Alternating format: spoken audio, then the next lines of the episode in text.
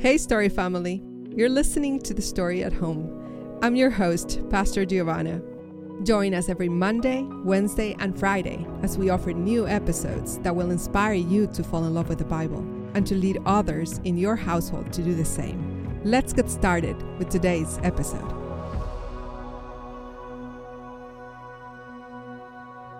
Hey, everyone, and thank you for joining us for our Friday episode of The Story at Home. On Fridays, we talk about leadership to equip you as you lead your household and your groups to fall in love with the Bible. Our Timber Grove campus pastor, Kale Kinchen, is joining me today.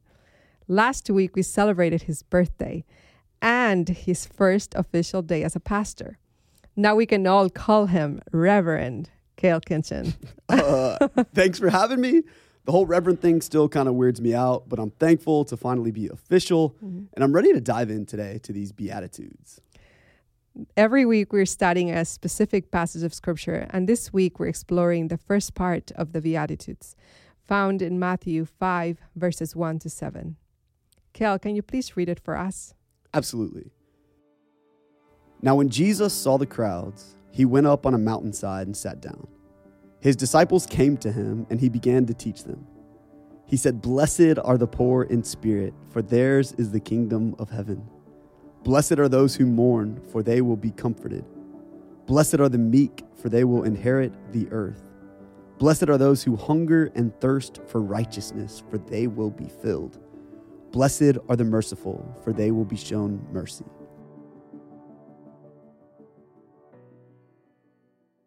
So far, we've talked about how the first three Beatitudes speak about the nature of Jesus' ministry, a ministry that was marked by humility and sacrificial love. In verse 6, Jesus says, "Blessed are those who hunger and thirst for righteousness." The Apostle Paul helps us understand this Beatitude in Romans when he says that the greatest revelation of God's righteousness is through the gospel. So Jesus is asking us to hunger for him, to desire his salvation above anything else. We can't emphasize this strong enough, guys. For Christians, righteousness is not about our behavior. It's all about Jesus. It's not about what you accomplish. It's about trusting what Jesus has already accomplished on your behalf.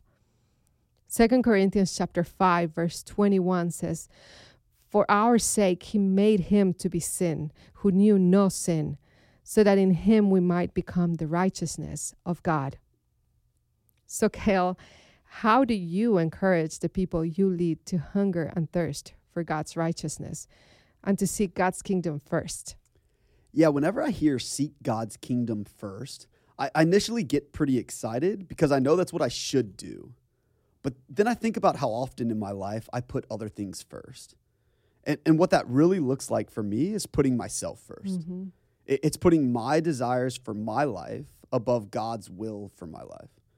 What I keep coming back to, and really what God keeps reminding me about, it's true humility. And I remember when Kim and I were praying and really wrestling through the decision to step into this call to ministry. Mm-hmm. And you and Eric were obviously really involved in that. I remember that brunch at Snooze. I thought you guys would just leave the church and think that we're crazy. Yeah, we almost. But I remember thinking in that moment that I just wasn't good enough. Right? I just wasn't ready enough to step into this. What I was doing was using this fake humility as an excuse to say that I'm just not righteous enough. Jesus says, "Blessed are those who hunger and thirst after righteousness, not those who are righteous." Mm. He's saying you're blessed when you're truly humble and desire to be in right relationship with him, that we're blessed in the striving for righteousness, in the messiness of living out and leading others as we're just stumbling along following Jesus. And I've found that in order to actually lead well, whether that's in your family or your friends, your coworkers, your kids, your spouse, it means to have humility and put God and his kingdom first. Mm-hmm. And it's in striving and thirsting for that every day is how we lead others to do the same. And for me, that starts with getting in my Bible every day. In the last chapter in the book of Isaiah, God says that the poor in spirit, which Jesus just talked about, tremble at his word. It's taking God's word seriously. And I talk to a lot of people who say, if only God just spoke to me or gave me an answer on this decision. And every time I tell them that he already has, God has already spoken to us through the Bible, through Jesus, the word that became flesh. In 2 Timothy chapter 3, verse 16, Paul says that all scripture is God-breathed and is useful for teaching, rebuking, correcting, and training in righteousness. I found that to be true.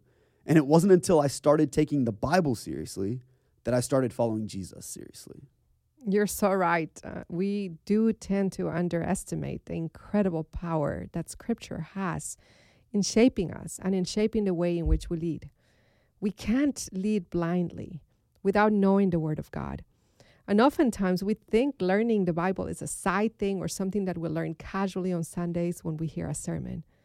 Sometimes we depend way too much on others telling us what to believe instead of learning things on our own. But it's so important that we develop this discipline if we want to become mature believers who can lead others to follow Jesus. My first advice to anyone hoping to learn the Bible is to find the right resources. See it as though you were preparing to run a marathon. Nobody runs a full marathon without training or without the right gear. It's the same when it comes to learning Scripture. Finding the right resources and the right instruction are key to succeeding. But how do you get through the initial barrier of feeling completely intimidated by Scripture and turning it into a daily discipline? Kale, you lead discipleship here at The Story. What is your advice? Yeah, I found that one of the main reasons people fall out of Bible reading plans or committing daily time in the Word, it's because they try and do it alone. The Bible was meant to be read within community. That's how Jesus, that's how Paul, first century Christians, that's how they read the Scriptures. And I can't overstate how important community is during this season. We were made from community for community. And I want to encourage everyone listening that's not in a group to get connected. At The Story, we have a bunch of groups that are open to anyone that study the Bible in authentic fellowship. Right now, our groups are studying the Book of Job together, and it has been powerful to see how group members are reading together and holding each other accountable throughout this season. I've loved the Job study, and I lead a group on Tuesdays at 7 a.m. in case anyone is interested. I also recommend using the Bible Project. It uses visual storytelling to teach Scripture. You can watch videos about any book of the Bible for free through their website. And as far as Bibles are concerned, I recommend the NIV Study Bible. It's simple with plenty of study references and resources. But I agree with you, Kale, that finding a group is truly the best way to learn the Bible. No matter where you find yourself today, I want to encourage you to take that first step. Make an intentional effort to choose God over everything else. Set time apart to be with God in prayer and to study the Scriptures. I'm holding you in prayer as you begin this journey, and I know Kale is holding you in prayer as well. It will transform you and the way in which you lead others. Thank you again for joining me, Kale. Would you please let everyone know how to register for groups, and can you please pray for us as we close today's episode? Absolutely. The easiest way to get connected is through our website. It's thestory.church/groups, and you can always email me at kalekinchen@thestory.church. I'd love to answer any questions and get you plugged into a group that fits for you. Let's pray. Father, we thank you for your word, that it's alive and active and penetrates our souls to recenter our lives around you, training us in righteousness. Keep teaching us to put you first and to let everything else fall into its rightful place. Help us to lead with integrity and engender us in true humility and genuine repentance and radical dependence so that your kingdom comes on earth as it is in heaven. Holy Spirit, in your power, renew our strength so that we can all lead well and not grow weary. Deposit in us a new heart that hungers and thirsts for righteousness today. It's in Jesus' name. Amen. So that's it for today. Thank you so much for listening to The Story at Home. And remember, church isn't just a building we go to. It's a family that we belong to.